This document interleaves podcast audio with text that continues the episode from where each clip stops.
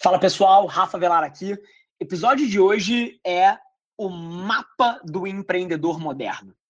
Ponto. Acho que não existe forma mais interessante nem mais direta de resumir o que a gente vai falar hoje, que é basicamente a maneira como você constrói negócio em 2020.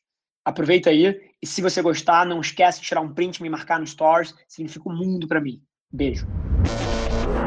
Esse é o Nas Trincheiras Gerar valor para o outro não é só utilidade de informação. Você tem várias outras formas de gerar valor para um ser humano, cara. Você gera valor inspirando o ser humano. Você gera valor motivando o ser humano. Você gera valor compartilhando informação. E você gera valor, cara, fazendo ele aspirar por algo ou ele se sentir de alguma forma. Então, assim, muito do papel das marcas de moda é fazer os valores que a pessoa tem transparecerem pela forma que ela se veste. E você consegue fazer isso com fotos de produto e de modelos na sua página. Você consegue criar essa aspiração, esse desejo. Eu tentaria criar hype em torno da minha marca. E a maneira que você faz isso em 2020 é pegando pessoas que são bons formadores de opinião e fazendo eles emprestarem a credibilidade deles para você. Então eu faria isso com micro-influenciadores, com influenciadores, tenho falado pra caramba nisso para pequenos e médios negócios, principalmente que trabalham direto para o consumidor, né, são da ponta do varejo. É, acho que é uma oportunidade simplesmente tremenda. Você conseguir que influenciadores tirem fotos com os seus produtos, postem na rede deles, você reposte na sua, a sua marca ser vista porra, sendo usada por pessoas aspiracionais, isso vai gerar valor para sua audiência que vai, vai, se enxergar ali, porra, eu quero ser aquela pessoa, eu admiro aquela pessoa, eu admiro os valores daquela pessoa e, portanto, esse pijama é para mim. Então você gera valor de outras formas, fazendo a pessoa se sentir bem sobre ela mesma.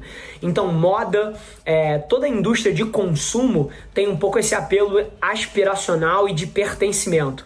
Então, todas as ideias que são diferentes de fotos de produto simples na tua categoria vão girar em torno a fazer a pessoa pertencer a alguma tribo, pertencer a alguma causa. Tem várias formas de fazer isso. Você pode apoiar projetos que são do, do teu, da tua tribo, você pode usar influenciadores. Tem várias outras formas de fazer sim. Eu, sem dúvida nenhuma, exploraria esses outros verticais que a gente bateu. Pensa nisso. E aí, galera do podcast, Rafa Velar na área. Para tudo. Igual o João Kleber. Para, para, para, para, para, para. Para tudo. Se você é um empresário ou gestor de uma empresa que fatura abaixo de 100 milhões de reais, para e me ouve, porque eu estou lançando uma nova empresa. Centenas de vocês ao longo dos últimos dois anos que quiseram contratar a Avelar não conseguiram, porque a Avelar ela é focada em marcas globais, em empresas muito grandes. Mas agora vai ser possível. Estou começando uma nova empresa onde a gente vai atender empresas que faturam abaixo de 100 milhões de reais. Então, se você está nesse perfil e você quer transformar o seu negócio frente a tudo que o Covid está fazendo no mundo dos negócios, toda a transformação digital que vai acontecer nos próximos anos, você precisa ganhar mais contexto na nossa nova empresa. Eu ainda não vou abrir o nome, mas se você quiser entrar na lista de espera para ser um dos primeiros clientes, a gente vai privilegiar quem tiver na lista antes, você tem que entrar agora, agora, em www.rafavelar.com.br barra futuro. E lá você vai ter todas as informações, você vai conseguir entrar nessa lista de espera. E, mais uma vez, se você tem uma empresa ou é gestor de uma empresa que fatura menos de 100 milhões, você precisa ganhar contexto no que a gente vai fazer. espero lá.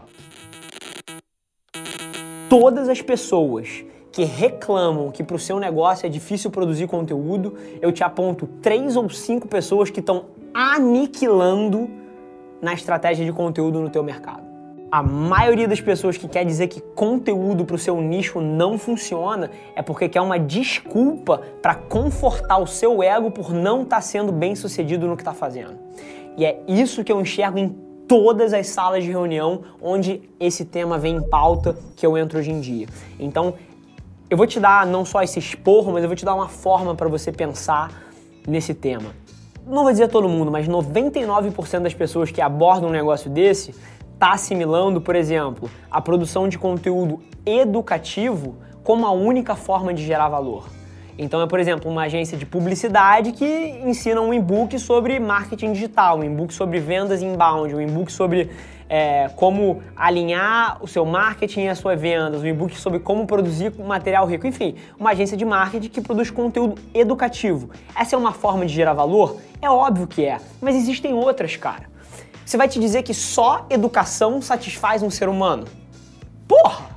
Cara, tem um milhão de coisas que satisfazem o ser humano, desde entretenimento até informação, até motivação, até a possibilidade de conexão e de formação de laços. Cara, geração de valor tem várias formas.